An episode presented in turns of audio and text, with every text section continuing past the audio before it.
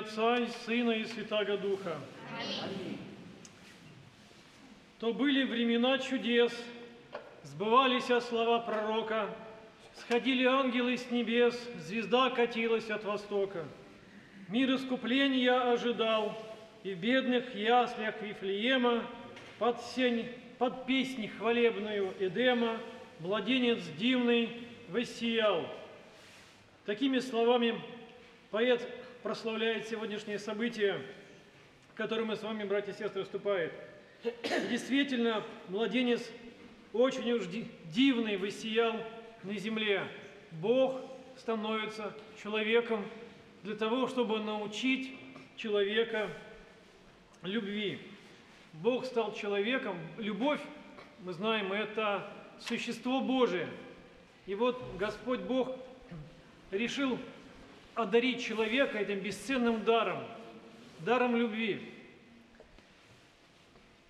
Но почему, а, вернее, э, все мы с вами знаем, э, как любить начальника. Можно снизу вверх, смотря на него, услужливо, раболепно любить начальника. Можно любить подчиненного снисходительно, как бы сверху вниз. А вот для того, чтобы настоящая любовь, возможно, между равными собеседниками, между равными людьми, равными по статусу, по званию, по положению, и если у тебя между ними вот есть это настоящая любовь. И вот Господь приходит в образе человека, равного нам, чтобы показать нам, что возможно научиться любить друг друга вот этой вот равной любовью.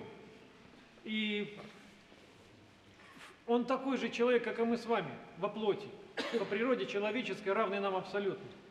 И этот младенец, действительно, который разделил мир на до и после.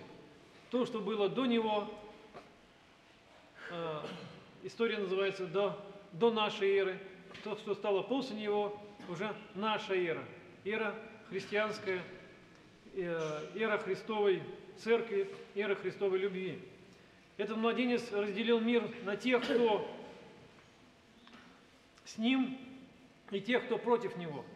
Почему? Потому что невозможно остаться равнодушным. Узнав его, либо ты его будешь любить, либо будешь его ненавидеть.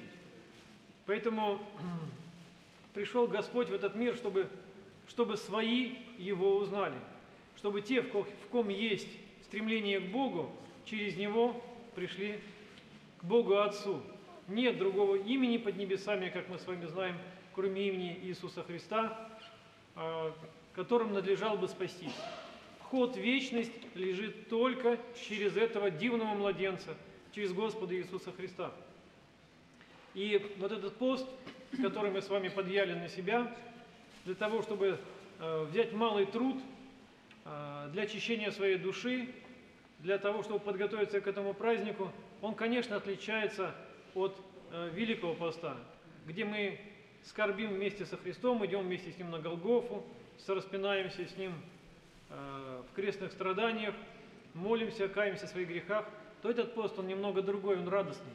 Мы радуемся тому, что Бог стал одним из нас, стал равным нам и э, даровал человеку возможность быть с Богом.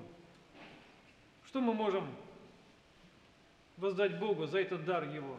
Также научиться Его любить, ответить своей любовью и принести Ему э, в дар э, нашу чистую, чистую душу, чистое сердце, очищенное от грехов, от страстей, соединиться с Ним здесь на земле и по возможности, конечно, другим подсказать, что э, Христос – Сын Божий, дающий бессмертие, дающий жизнь вечную всем людям. Но слова наши, они могут остаться словами, если не будут подтверждены делами.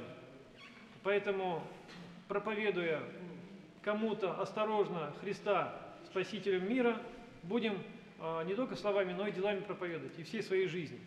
Потому что христиане, они в любом случае отличаются от обычных людей.